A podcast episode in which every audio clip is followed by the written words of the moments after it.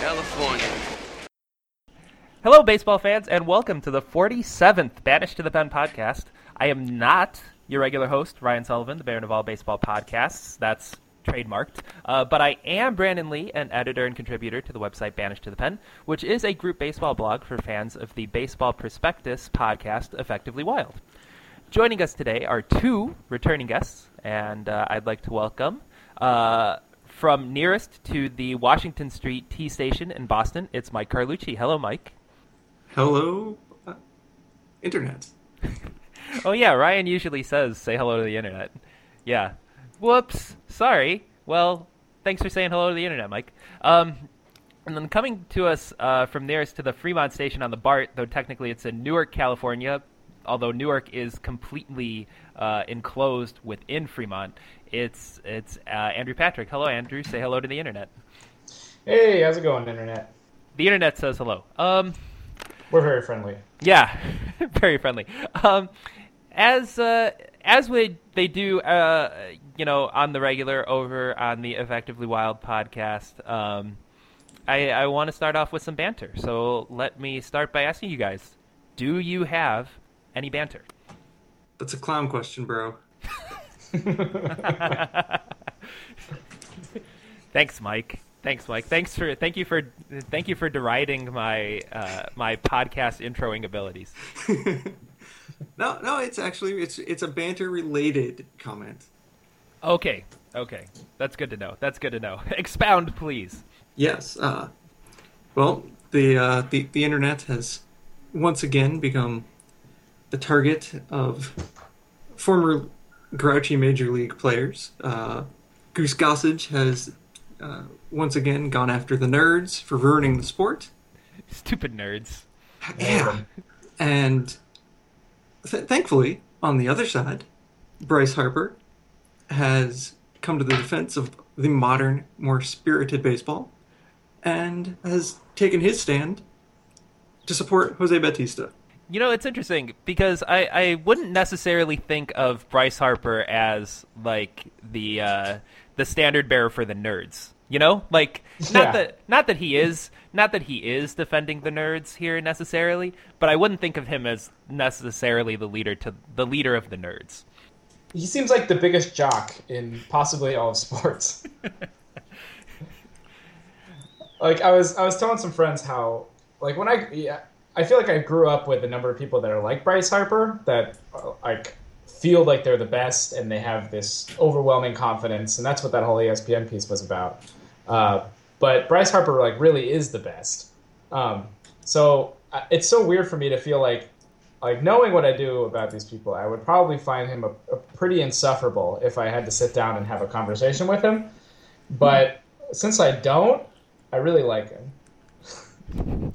if that makes sense. Yeah, yeah, and I don't, I, I and you know, I don't, I perhaps it wasn't it wasn't proper of me to completely uh, make that connection between Bryce Harper and the nerds because, uh, you know, Gossage, Gossage's comments were kind of twofold, right? Like on the one hand, he's he's uh, he's saying how awful the nerds are, but he's also saying how awful like people who play the game a certain way are, which and and it's not necessarily that Bryce Harper is standing up for the nerds so much as he's standing up for playing the game in the way that people should play the game individually, right?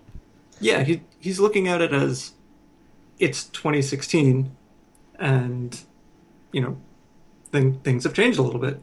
It's no longer acceptable to just bowl over the catcher, which Gossage thinks is, you know, just that was part of the game. And now second base sliding rules, Gossage is upset. Neither of those were instituted by the you know the nerds. Uh, players were seemed to be pretty much on board with protecting their teammate. Yeah, I, I thought it was interesting. Harper had one little kind of you know tidbit in response to Gossage when he kind of I don't, I don't know where he said it, but he said that uh, that at least when it comes to the flashy stuff that uh, that he says, you know, you want to teach kids to play the right, play the game the right way. He's like, well, newsflash, kids aren't playing baseball; they're all playing football and basketball, which are games that are, uh, allow a lot more emotion.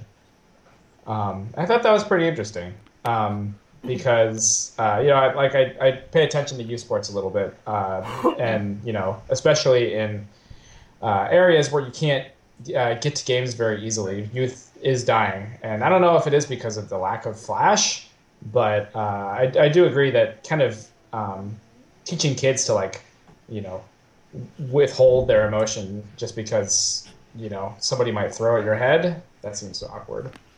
Yeah, it's it's interesting how even in the last last like ten years, that's that's lightened up just a bit. I remember when Kevin Youkilis was called up. Uh, he, maybe not in his first game, but in his first couple games, I think he hit a home run in Toronto, and the players were still kind of just sort of brushing him off. It's like, oh yeah, good good job, kid. Just you know, sit back down. But when Daniel Nava hit his uh, you know grand slam on the first pitch of his career, the dugout went nuts.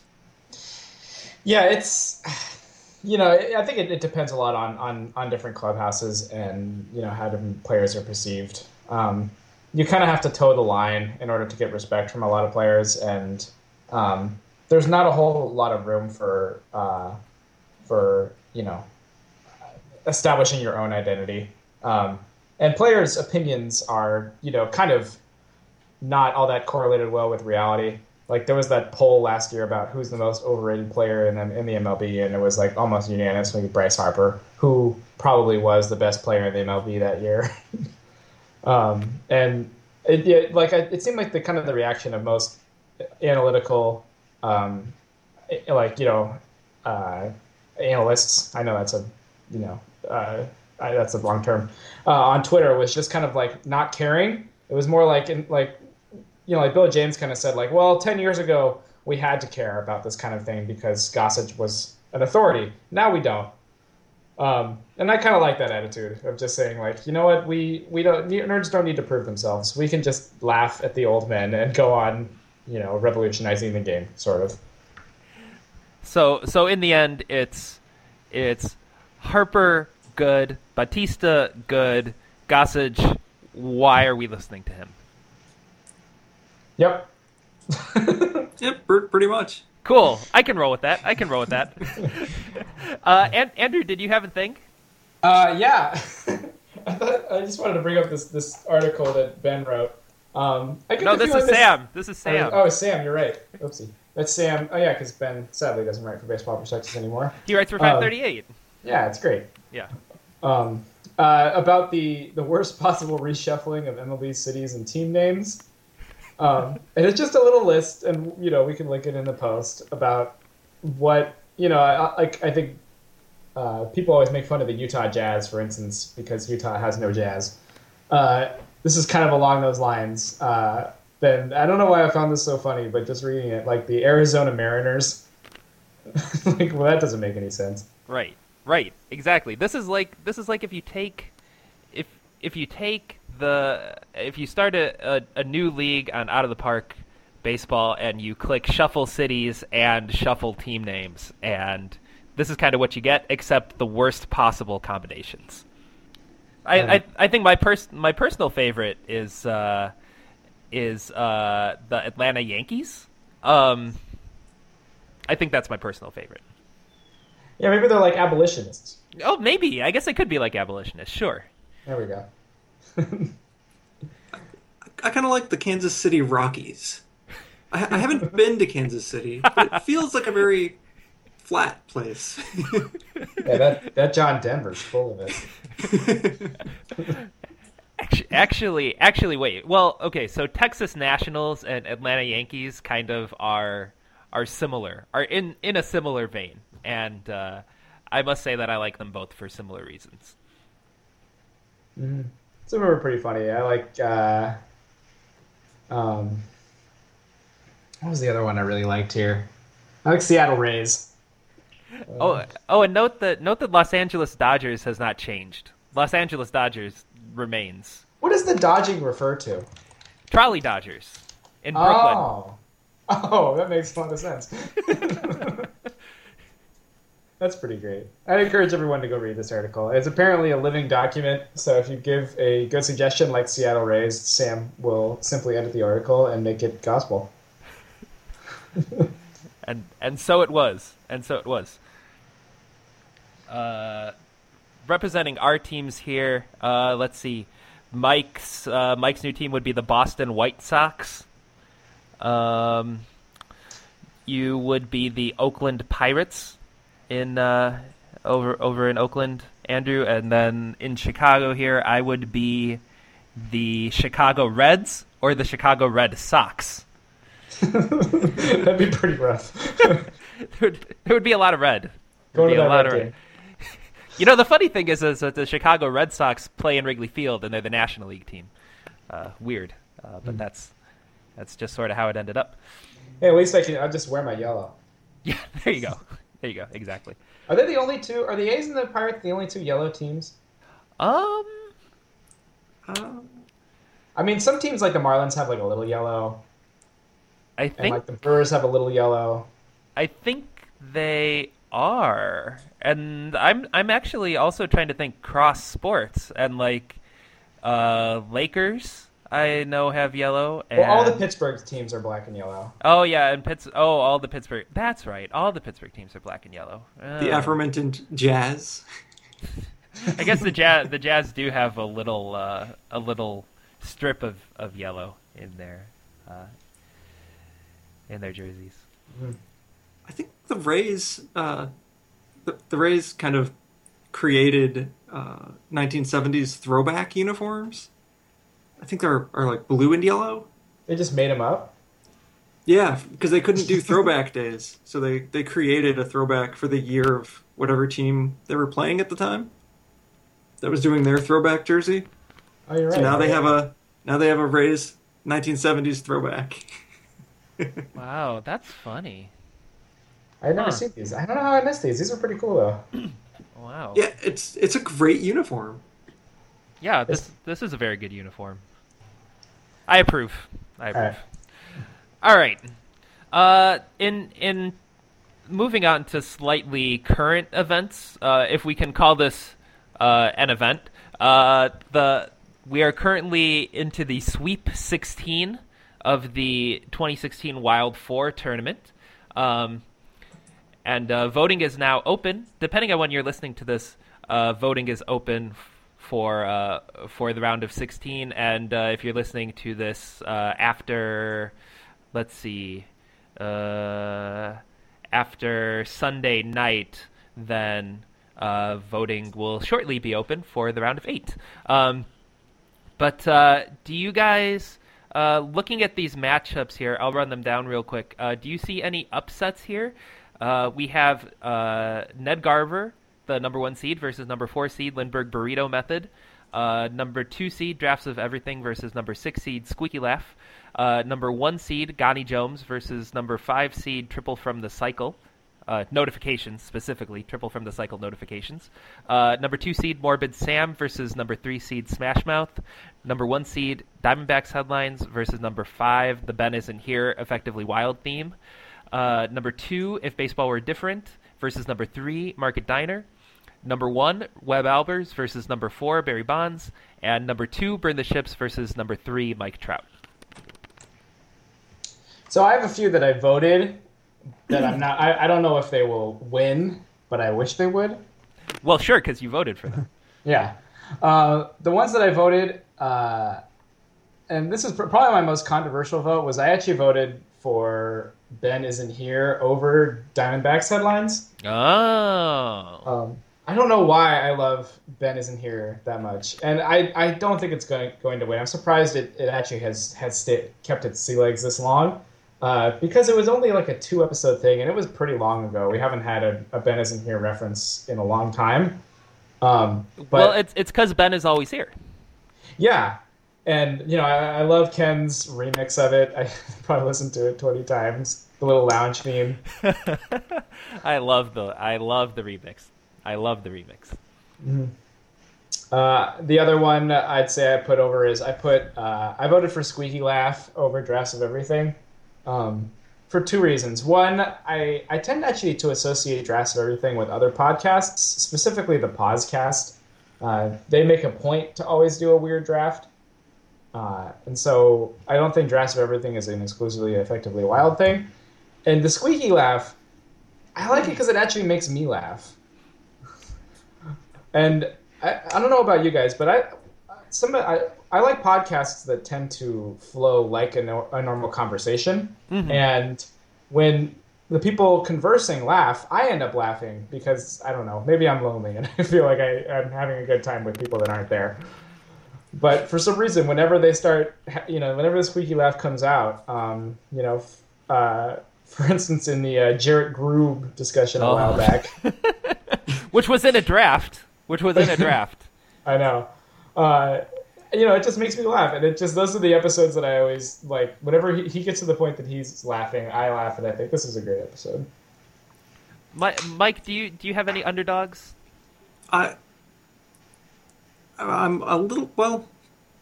I think a lot of a lot of the underdogs are are actually pretty pretty strong, but I I I'm putting my my weight behind the Market Diner Uh huh. Uh huh. because with, with the diner going away, this is sort of its you know it, its retirement tour, and I think I think we all need to get behind the diner to, to give give it a send off. It's the Lee Smith of this draft. Or... Yeah, I mean, because that uh, what is it? Because multiples of five had an early exit, so of, of the real, the real Ben, like Ben centric uh, categories left. Uh, the, the burrito method doesn't stand a chance against Garver. Which is too bad. Yeah. Which is too bad. That is a that is a that is a, some unfortunate seating. Like you got you got a tough bracket there, burrito method. That's rough. Because I do feel like burrito method would have beaten either drafts of everything or squeaky laugh, but but it does not stand a chance against Garver. Yeah, that was a it was a poor draw. yeah, as if this is the World Cup. He's in the uh, the the the group of hell. You know, I I do like Market Diner as an upset possibility. Um, for for recency, factoring in a, a little bit of a recency bias here. Um, even though I do love the if baseball were different questions. Um, but uh, you know, I think I think you're onto something here, uh, uh, Andrew, about uh, uh, about the effectively wild theme, and I think in part because of something that you mentioned uh, before we started recording, that that Diamondbacks headlines might be losing some some steam within uh, within the effectively wild group. What do you think? Uh, I think so. I, you know, there are occasional references to Nora Morse, um, but you know, like it actually didn't have as big of a, you know, it, it went up against an eight seed last last round and Tree in the infield, um, and I like Tree in the infield, but I kind of lump it in into the greater category of if baseball were different. So it probably should have performed a lot better. So it's looking pretty vulnerable, and unless Nora Morse, her himself, starts writing some some headlines soon, I think it could possibly lose, some steam. Um, I think I think this is a, a team that, that the the the BCS kind of put a little too highly. So Yeah, well, I I mean the thing about I mean, okay, so i I think it's okay being the number one because it's defending champ, right? Like it's Mhm. the it's the it's coming back. Nora Morris is coming back to defend their crown, right? And uh, uh, but uh, you know, it, it it seems to come back in the form of uh, you know group member variations on the theme, right? Rather Mhm. than rather than new instances of the theme recurring. Yeah, exactly. There's there, we're not going to have any more. You know, people just drop a venomous snakes reference every couple weeks, or you know, uh, baseball player plays baseball or something along those lines. But uh, you know, I think it, its time has has kind of come and gone. Um, I, I am I am a little worried for personal favorite Morbid Sam, uh, going up against Smash Mouth. Um, I think I, I would say that I, I would actually say that uh, Morbid Sam would have a better chance if uh, if Smash Mouth did not recently follow Ben on Twitter. Um, I I think the you know bringing Smash Mouth back into the collective consciousness of the voting public like is something that uh, does not bode well maybe for Morbid Sam. Yeah, don't forget that, that they also offered to pay Tim Lincecum's salary. That's right. That's right. And you know what? They could use they could use the prize money from Wild Four, I guess. Just kidding. There's no prize money for winning Wild Four, so don't. So I ho- I hope I didn't get. I hope I didn't unintentionally raise the hopes of all the members of Smash Mouth. Oh yeah, Ryan Webb is kicking himself now. Yeah, I wonder if uh, I wonder if they can close it out this year. Yeah, I think the, the interview helped a lot. Um, uh, I really think that, that this is the year Ryan. I agree with Ben that, that this is the year Ryan Webb gets a save. Um, Because Tampa, right? because Tampa. Do you uh, So- do you think uh, do you think do you think either of our, our heroes are going to get a save this year, uh, Mike? Yeah, uh, I mean, af with with Jake McGee gone and uh, you know Box Boxberger not, you know, an elite relief option. Yeah, it it, it looks like this is going to be this is going to be the time. Someone will be hurt, or too many guys will have worked, and it's just going to fall into, Ryan Webb's lap. The question is, does he get a blown save before he gets a save? Whoa, that would be that would be like some unfortunate turn of events. like it fi- like the opportunity finally is there, and then it's a blown save. Like that would that I I don't know how I'd feel about that. That would be maybe the ultimate tragedy. That would like, be rough. Like more more than never getting a save opportunity, right? Because I mean, if you never get a save opportunity, then you just never get a save opportunity, right? But if you get your one and you blow it, like that's He just he just the Rick worst. Ankiels it all of a sudden. oh god, Oh, oh no. god. no, I don't want to. I don't want to think about them. I don't want to think about that happening to Oh, to them. that would just be bad. And and uh, for for Webb, I, I I also think it's the year for Webb. Uh, and then for Albers, uh, you know, I think I think there there is a strand of universe where the White Sox have a really bad first half and then sell off some pieces, including David Robertson, and uh, then Albers Albers could get a could get a September opportunity, I think, but uh, who knows? Anything can happen. Baseball is weird sometimes. yeah, I bet Albers finish it. I bet Albers actually has a strong games finish without a save here.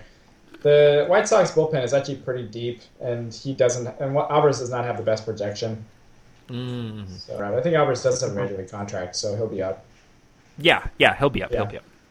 All right, all right, cool. Um, I want to I want to move on to another thing that we have going on on the website right now, which is our team preview series.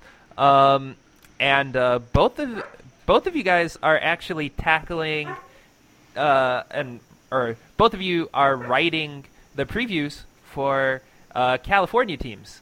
Uh, Andrew, you are doing the uh, the A's and the Giants, and Mike, you are doing the Los Angeles Dodgers of Los Angeles and the Los Angeles Angels of Anaheim. Uh, and right now, the uh, the A's preview is up on Banished to the Pen, and as well as the Angels preview, uh, with the Giants and Dodgers still yet to come. Uh, I want to throw it over to you, Mike. Uh, what what should we know about the Angels for 2016? Well, they've got this guy who's pretty good named Mike Trout. Oh, oh, And- him? Yeah, Huh? yeah. Okay, tell me more. He's, something of a sleeper. Uh, but after that, Wait, he's a sleeper. So wait, do you think do you think he's going to beat Burn the Ships? oh, uh, yeah, I I think I think that is probably the only poll in existence where Mike Trout is the sleeper.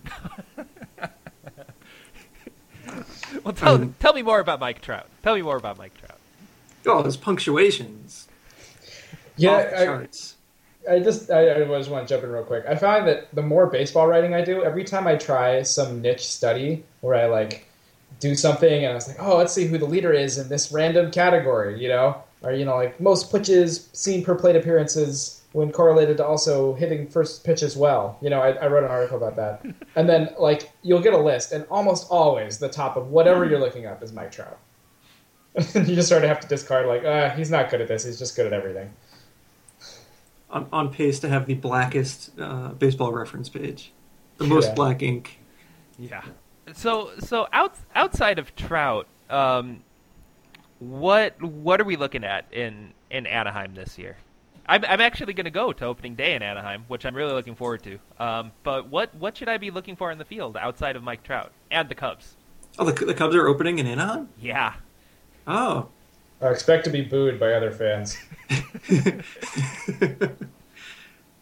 no, the Angels don't have a thing against the Cubs, right? They hate everybody. Oh, It's, especially people who can't afford the really good tickets. Yeah. Yeah. Well, it's it's not a it's not a good year. If you were if you were listening to the uh, the Effectively Wild podcast, the Angels came up really really early for a team that has been very competitive for over a decade. And they Pujols, were yeah. they they were in the they were in the playoff hunt until the last week, the weekend, right? Like they had there was still a way for them to get the wild card as of the last Saturday. Yeah, they were they were they were good in 2015, and it's, They were awesome in September. and it's just.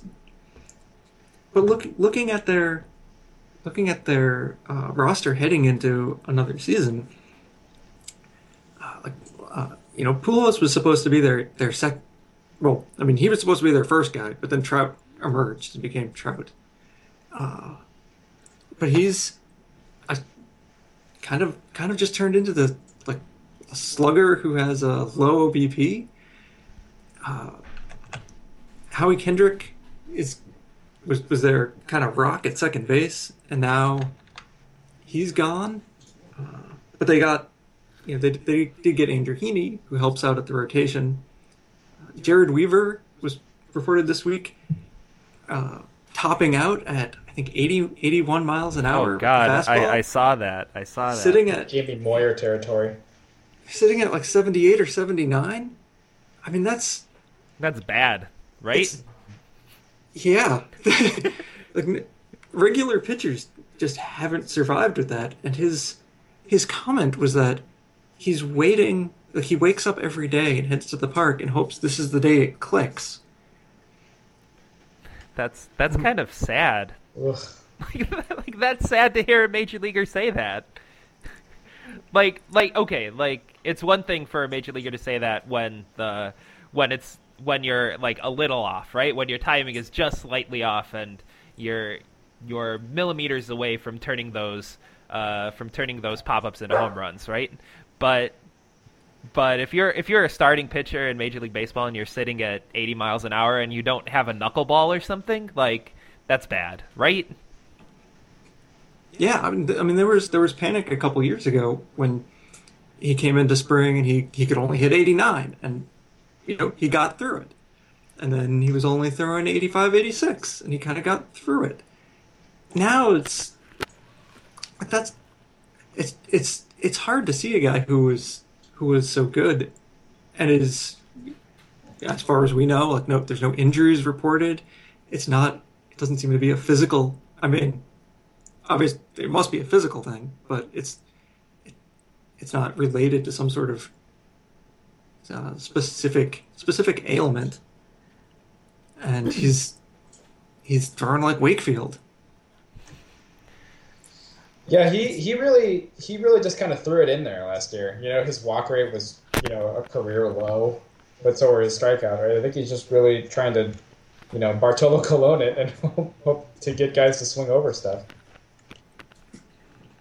Yeah, and and that's I guess that's the the sign of hope is he was, you know, he he, wasn't terrible. He was still he was still all right. Uh, the metrics aren't aren't showing him, you know, fooling fooling guys uh, as much, but you know, maybe maybe maybe he's going to be the first. What I mean, who who's prepared to see a, a 78 mile per hour fastball? I mean, maybe maybe maybe not the first time through the order, but if you're, if you're still there for the second, man, it's it's not gonna look it's not gonna be good.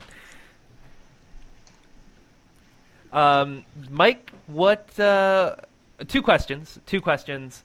Uh, one is, uh, what's your win total for the Angels next season? And the second one is, uh, and and this is this is a weird one, but there's you know there's there's new management and uh, he's been around for a long time, so who knows? But uh, is Mike Scioscia still the Angels manager opening day 2017? Okay, I've pre pre pre Weaver. I was still feeling a little good. I had him at 83 wins. Uh, hearing that Pujols' foot is doing better than expected, I think that cancels out my uh, my Weaver Weaver worries. So I, I think they can hold there. That's uh, that still feels good to me. But Scioscia, I don't, I don't know. I think if they can, if they can, if the front office can convince Artie Moreno that he's no longer the guy, then yeah, the the Angels struggle, I, th- I think this is this is finally it. But Moreno keeps believing in him. Uh, they'll probably have another GM in 2017 instead. Andrew, what do you think? So Scioscia still manager opening day 2017? I mean, yeah, like, it just seems like I don't know why you know they. He just seems immune to to at least owner criticism. It seems like the owner ownership has his back a lot, um, and I think it's easy to see a world also when if this team goes bad, um, you can blame it on poor roster construction rather than the manager. Because I mean, like, uh, you, like you know, this this infield could be pretty. You know, like if you if Pujols goes down with an injury, which is quite likely, um, you know, then you have like Cron, Giavotella, and obviously Andrelton Simmons is great, but not much with the bat. Um, uh, but and I, I can just see like this team underperforming and Scioscia mostly getting off unscathed. True, true, true, true. All right, well let's let's shift over to the uh, to the Oakland A's. These are your this is your team, Andrew. Uh, what what do you foresee for the A's in 2016? Yeah, so the A's are, uh, you know, like what I did in my preview was I kind of projected two realities. One where the A's are the 2015 A's and they've they've severely underperformed and they're looking to sell off everything they can, or they're the 2012 A's who nobody expects to do well and everything clicks and they're amazing. Um, so, and I don't see a whole lot of honestly like, you know, a whole lot of middle ground. Um, so they obviously they the, the big story with the A's is they made a ton of additions to the bullpen, which was the biggest uh, item of concern. They added uh, Liam Hendriks, Ryan Madson, John Axford, Marc Rzepczynski. Uh, hopefully they'll have a, a, full year of Doolittle. Um, and so that was that's the biggest uh, that's the biggest story. So that should that plus them just not rolling over and dying in one run games uh, should help them trend towards 500. Um, but then they also did a lot of uh, kind of very easy moves. Like they signed Rich Hill, who could be awesome but could be really bad. They kept the, you know, they kept their cycle of not having a good first baseman uh, by, you know, getting rid of Ike Davis and getting Yonder Alonso. They they got they got Jed Lowrie again, so uh, this could be a team, yeah, like I said, where everything clicks and it's and and, and they're a, a cool Cinderella story. Uh, but they could also just be this team where they're kind of still trotting out a lot of fringy platoons uh, and hoping that waiting for someone to sort of emerge from their strong crop of four or five starters with potential, like Kendall Graveman and Jesse Hahn and Chris Bassitt. They're kind of waiting for one of them to emerge, and they never do. And then suddenly, it's we're at the deadline, and it's like, who's going to get Sonny Gray? What uh, you you mentioned him briefly, but as as a Cubs fan, I have some interest here. What do you what do you see from Rich Hill in in 2016? You know, I you know, I would lo- I would love to say uh, that you know I buy into it. Po- like, that's podcast favorite, Rich Hill. he's it, it would be obviously awesome if he was um, if he was really great. Uh, I'm guessing he won't be.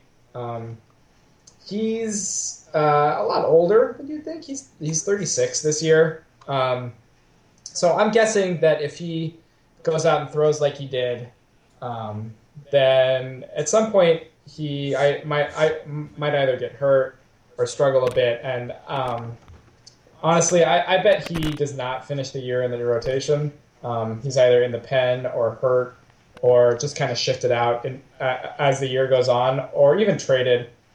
Um, but I just don't see a, a, reality where like we're going to the playoffs and like Rich Hill is our number two starter and it's great. I, I, I just think that he, if he's good, because he's on a one year deal, if he's good, he'll probably be traded because that's what the A's do.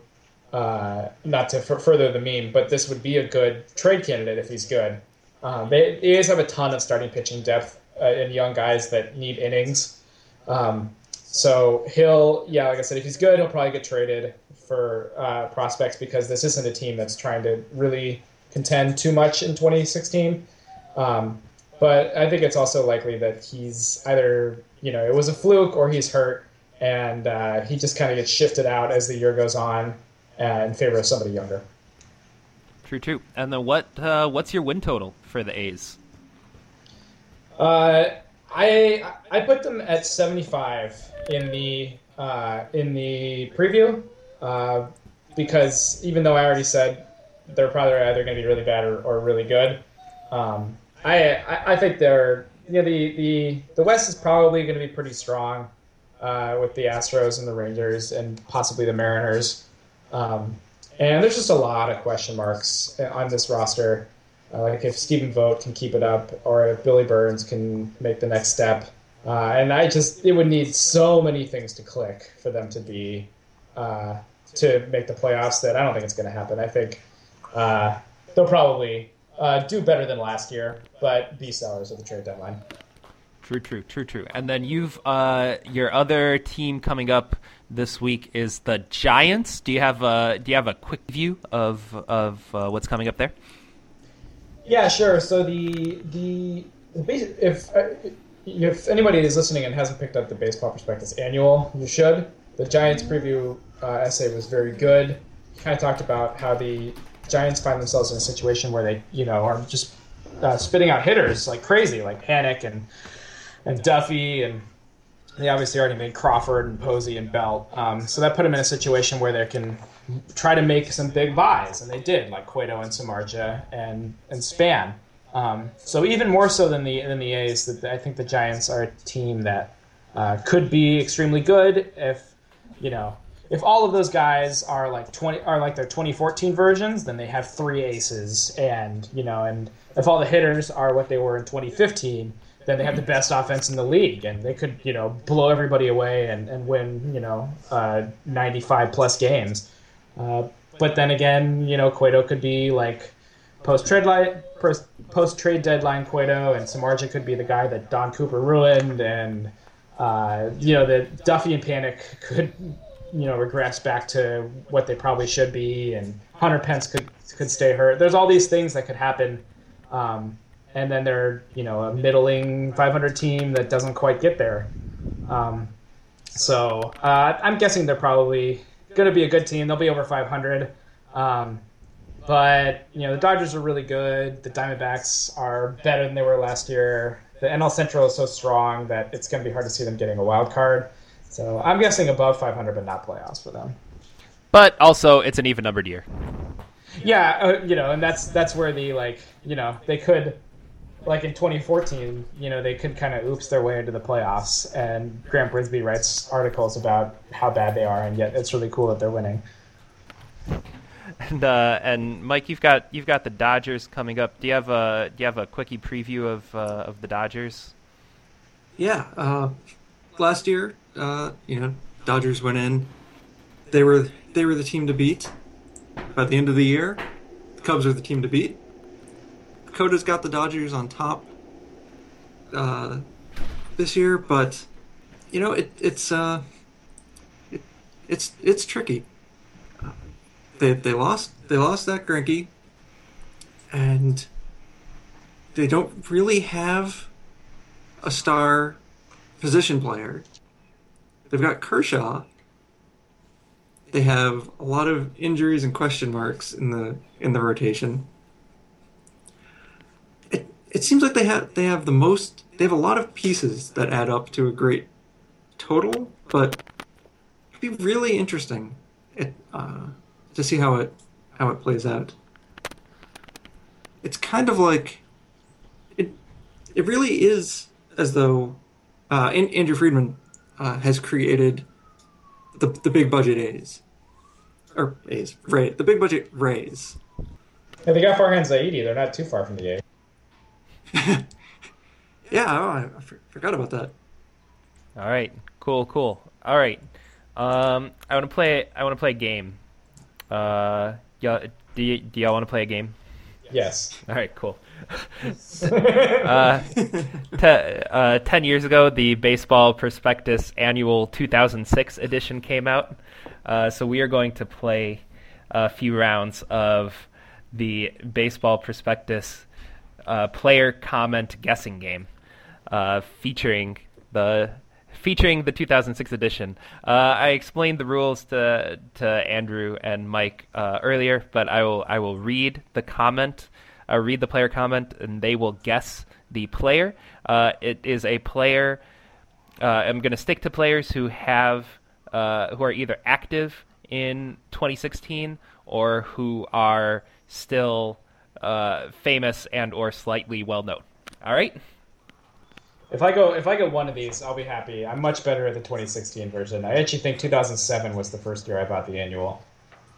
All right. So. Well, let's uh, let's let's give this a shot here. Um, all right.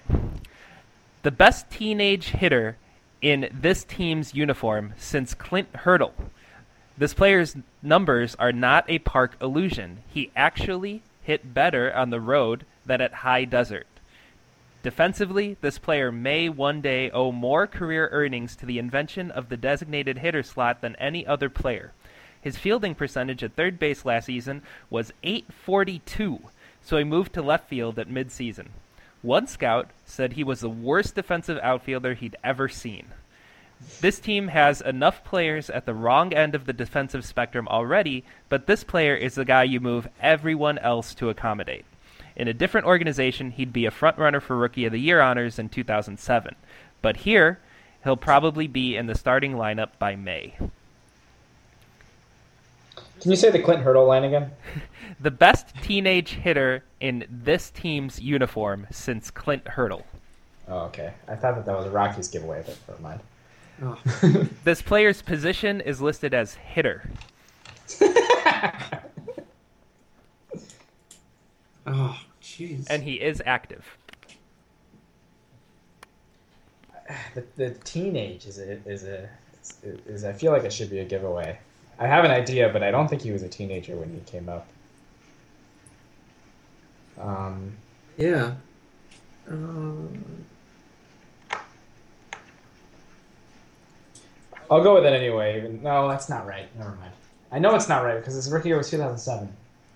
I was gonna say Ryan Braun, but it's not Ryan Braun because he didn't move to left field until 2008. Um, I think of active DHs who started at third base and are no longer relevant there. I guess we, we don't know he's an active DH, right? Well, he is. Well, I, he is active. Yes, we know he's active. Okay. Hmm. I don't think he. I don't think he came up this long ago, but I'm I'm gonna I'm, I'm gonna go with Alex Gordon. Oh. Hmm. Hmm.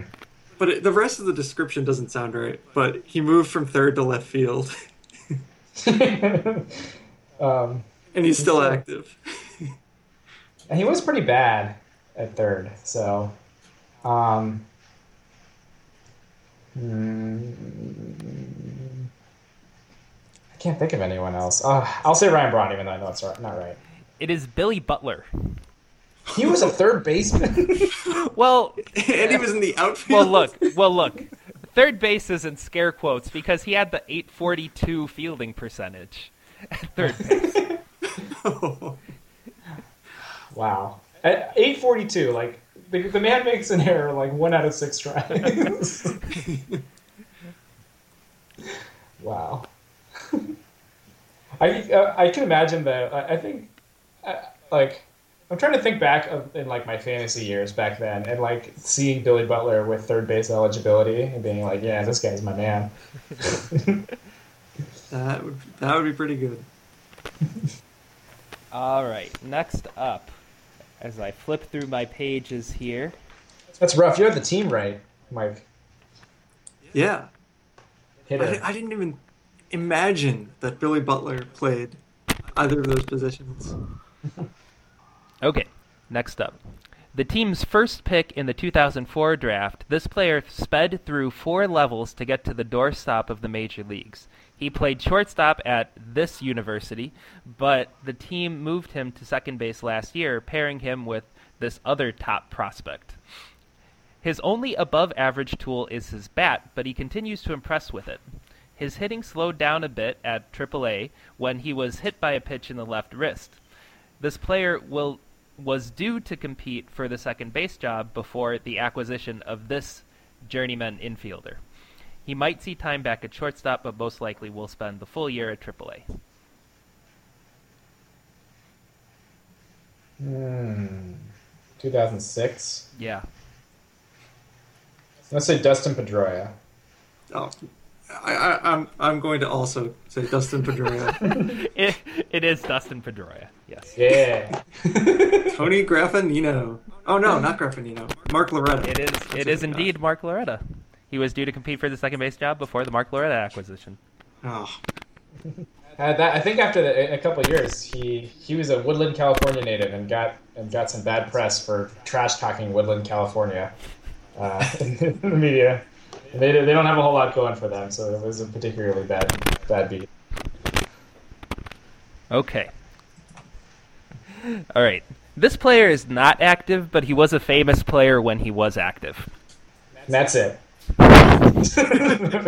Yeah, the uh, the Ken Griffey Jr. position position is listed as ex famous outfielder. awesome.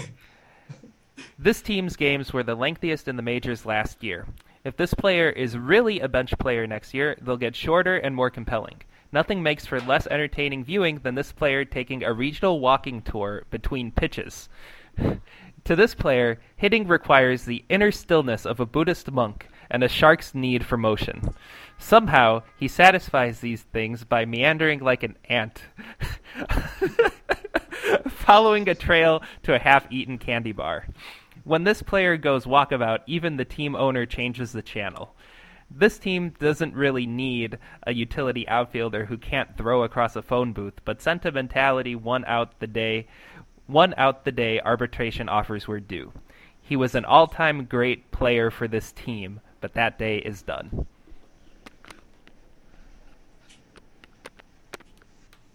I was gonna say Nomar, but he's not an outfielder. And I keep thinking Red Sox because of the longest uh, length, but I don't think that was necessarily the case in 2006. longest longest games. Who had slow games that would have been that would have retired before 2006? And this guy, you Well, said he's not active. right? Not active today. Not active today. Well, he this player retired after 2006. Uh, Uh, okay, I have a guess, but it's probably not right. I'll say Gary Sheffield. I'm gonna. What was the part about him meandering? Like an like an ant? yeah, towards a half-eaten candy bar. Towards a half eaten. And they they played in the longest. Game. And he was an outfielder. Yes, ex-famous. X. 2000s. I can't believe their games were long because he was in the National League. I I feel like it's got to be a got to be a Yankee or some someone from 2000. Okay, I'm I'm, I'm going to say Larry Walker. It's Bernie Williams. Ah, jeez. All time greats. I was thinking like Hall of Famer. It's that's what it says here. He was an all-time great Yankee, but that day is done. Ah. Oh, I mean, like it's not. I mean, like I'm not. I'm not mad at you, but it's not like he makes the Yankees like all-time outfield or something. well, they, they retired his number, right? Yeah, but you're right. I guess the sentimentality is, is the key phrase, and, and he was good. Don't get me wrong. Like I would have loved to have Bernie Williams' career, but like the Yankees, for goodness sakes. Like, Core four. I guess that's that carries the day. give me another one. All right. Hit me. Um. Okay. Here's one. As an aside, this is like I recently picked up Street Fighter Five, and I get like this when I play, where like I lose a couple matches, and I'm like, "Ah, I can't go out on a down mode. All right. This pitcher was probably overrated for some period of time on the basis of a well cultivated public image and an ERA that was a little ahead of his peripherals, but he's a very valuable pitcher. He helped his cause by adding a two seamer towards the middle of the 2004 season, a pitch that doesn't overwhelm anyone but allows him to generate a few extra double plays, something that has been a problem in the past. For some of for some better con- for a better sense, sense of context, that 30.8 VORP protect, projects him to be to rate as the 32nd best pitcher in the majors next year. So he's just on the fringe of being a plus number 2 and a true number 1. Remember when we used Vorp? Those were the days. Oh man. I only think of uh, Fire Joe Morgan when I hear Vorp now. hmm. Frin. Okay, so number two slash number one starter who added a two seamer and is fly ball prone. It has a well or had a well crafted image. Yeah. John Rocker. Um, these are tough. Like I can't even do like the roster scan because I have to like roster scan from ten years ago. right. Who who was breaking out as a pitcher in 2004? For 2005, yeah. Or two, Well, this yeah, this who broke out player in 2005? this this player had a few years under his belt at this time. yeah. So he has. Uh, so you know how in the prospectus they give uh, the last three full seasons. He has three full seasons before the 06 projection. Part of me wants every answer to be Bartolo Colon because he added a two seamer, but uh, um, he didn't really have a well crafted image. This is like. Uh, I'm gonna say this is probably wrong, but I'll say CC Sabathia. I'm gonna guess Roy Oswalt. It's Barry Zito. Man, Barry Zito. He had a well crafted image back then. I didn't realize. I mean, is, is this the year he won the Cy Young? It could be. Uh, I, I thought that was 2002. 2002? Oh no, it was after that, right? Really? He, it could be. Barry Zito's been around forever. He won the Cy Young in 2002. Oh wow, really? Yeah. That He did- long he- Jesus. He did go on to make the All Star team in 2006 despite a FIP of 4.89. Whew. Yeah. That 2006 was statistically, like, FIP by FIP, his worst year. Jesus. All right. Cool. All right. We got two more here. All right. I'm going to get one of these. It's such a weird line. I'm sorry. I'm, I'm going to keep going while you're looking. Barry Zito that year in 2006, 16 and 10, uh, led the league in game starts and batters face, which is a very Barry thing. Uh, but posted his worst FIP, uh, his worst uh, uh, to that point strikeout per walk. Um, uh, his work, you know, a very bad home run per nine rate. Um, uh, yeah, but still made the All Star team because the A's were good that year. That was the year they had Frank Thomas. So when did he join the Giants? I thought that was the first Year year that he was really bad. 2007. Oh. So you gotta remember, like 2006, we didn't really know what FIP was. We just saw him like, man, 16 and 10, and he, you know, he's a former Cy Young winner. Getting praise from Goose Gossage. yeah, gamer. All right, all right. This player uh, is this player is hopefully active in 2016. Perhaps aided by Von Joshua, his hitting coach at Double A, this player shortened his stroke as a pro, giving him tremendous plate discipline and power to all fields. Joshua compares the player's stroke and power on contact to one of his past disciples, Magglio Ordonez. This player also has the speed to become a quality glove in either corner outfield, in either outfield corner, but with the signing of this player, he'll wind up in left. This player should be the team's best hitting outfielder, but a slow start could give this journeyman reserve more at bats than would be good for the team's immediate or long term future.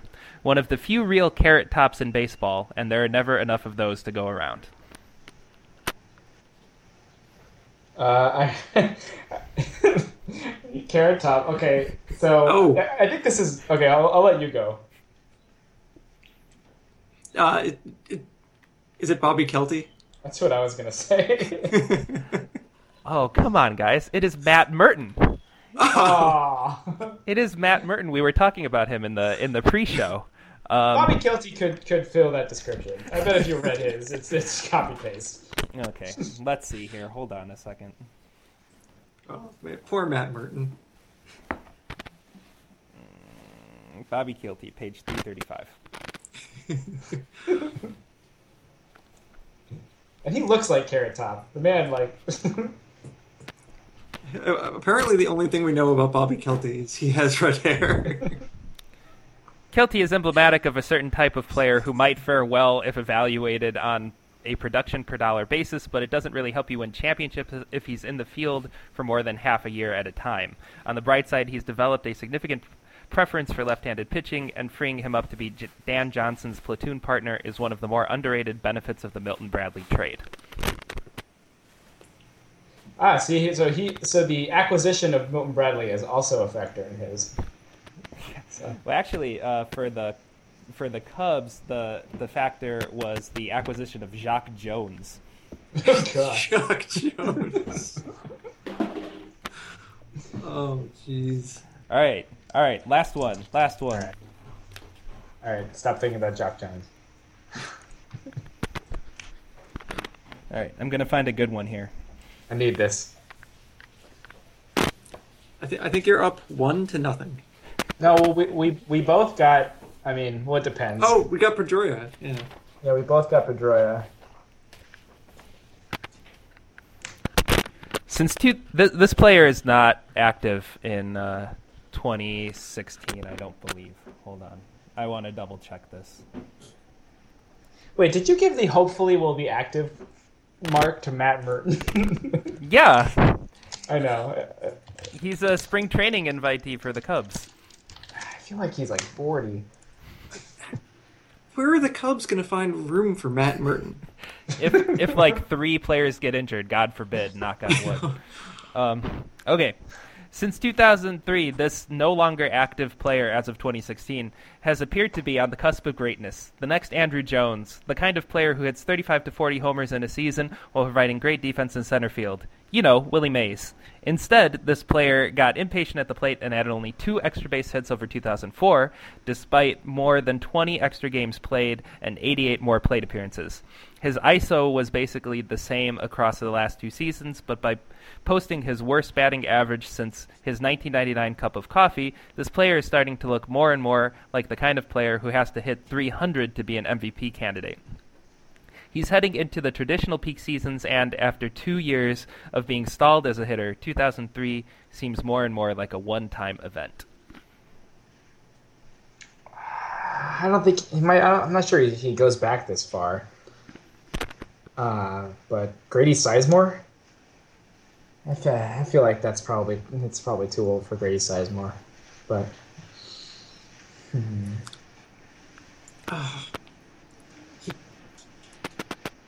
It's hit for power.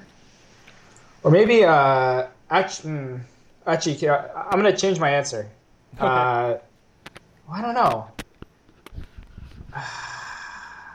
Never mind. I was gonna say BG Upton, but I don't think he was active in 2003 as well either. Man, 2003 was a long time ago. Their big year was So their big year was 2003. Yes. 35. Started off good. It's no longer. I'm gonna, I'm gonna go with Vernon Wells. Hey, you got it. Ah. oh, so that makes it one-one. Or no. Wanna Let's call one one and give us a tiebreaker. All right. Here's your tie. Here's your here's your tiebreaker. Right. Active player. This player bounced back well after a lost year. In 04, the Rule 5 in 2004, the Rule 5 pick logged only 95 plate appearances across four different organizations. Once he settled in at AA in 2005, the player showed adequate plate discipline and knocked an extra base hit every 8.7 at bats, although he was a bit old for the league. He has the tools to be a good third baseman, but he's inconsistent. There's some thought he might be converted to a Mackowiak style Rovers role. With this player signed to a one year deal, this team might have brought might have bought time for this player to spend at least the first half of the season, if not longer, in AAA. Hmm. You said no longer active, right? No, this player is active. Oh, good gravy. they were a Rule 5 pick in 2004? Yes. Okay. But they didn't play much. Kind of bounced back and forth and went to like four different organizations. hmm. This is good radio. I was just sitting here thinking. Um, ah. 2004 Rule 5 pick. Or so they were picked in the 2003 Rule 5 draft. And they played a little bit in 2004. Yes. Then in 2005 they were in the minors and bounced around. Uh, Um, then 2000 so heading into 2006. I don't. I don't think this is right. I have two options, but I don't think they're this old. But I'm gonna go with Carlos Pena. Mike, do you venture a guess? Um Do we Did you say which what position they played? They're listed as third base. This is third base. Uh, I don't. I, I think he went straight to freight to the team, uh, but I'm gonna go with Dan Uggla anyway. Uh, it is Jose Bautista. I was thinking that, but he's Oof. not that old, is he? Oh my gosh, I'm so mad at myself. Jose Bautista. Man, so many teams gave up on him. Right? Jose Bautista's 35? Oh my gosh. Yeah, because I, was- I was thinking that, but then I thought, like, well, he's going to hit free agency next year and he's going to be looking for a big payday. And then I think, but man, he's going to be looking for a big payday when he's 36? Yes. yes, he is. I knew. Ah, I'm so mad at myself. All right. All right. Well, it's just it's going to have to end in a tie. It's All going right. to have to end in a tie. But great. good job, good effort to the both of you. All right. Ah, I'm disgusted. All Cle- right. Clearly, we need to reread uh, BP 2006. Yeah, clearly. Clearly. Lear- read more about the the third order luck of the 2005 Chicago White Sox. Um, all John. Garland forever. Oh god. Oh god. Jon Gar. Oh god. and Esteban Loaiza. That's uh that's the those are painful memories associated with uh, Jon Garland. Not necessarily well memories of a of a less competent front office time. Um, all right, cool. So that'll about do it for us uh, for us this week. Thanks for coming on, you guys. Yeah, thanks. This is a lot of fun. Yeah. Yeah, Um, yeah, thanks for having. Uh, I'm gonna I'm gonna throw it over to Mike. Mike, uh, where where can we find you on the interweb? Oh, you can find find me over at uh, Advantage to the Pen or on Twitter if you want to see weird Star Wars quotes or random baseball stuff at Mike Carlucci. Fantastic, Andrew. Where where can we find you on the interweb? Uh, Banished to the Pen. On Twitter, I have a recently changed Twitter handle to not be something super obscure. My Twitter handle is now Andy M. Patrick. Uh, mostly tweeting about the A's and, as previously mentioned, Street Fighter Five. Um, hope, hope to be writing more now that uh, my spawn has gotten to an age where I can uh, set her on the ground for a few minutes at a time. Very good, very good. And uh, you can find me on Twitter at Blee Internets. Uh, follow Banished to the Pen on Twitter at Banished to Pen. Uh, join our Facebook group. Uh, and uh, you know you can also find me uh, posting in the Effectively Wild Facebook group. You can find all of us posting in the Effectively Wild Facebook group, honestly, uh, pretty often. And be sure to vote in Wild Four and check out the team preview series over at banished to BanishedToThePen.com. Uh, that'll do it for us today. Ryan Sullivan will be back next week, and we will talk to you then. And until then, be nice to your fellow listeners.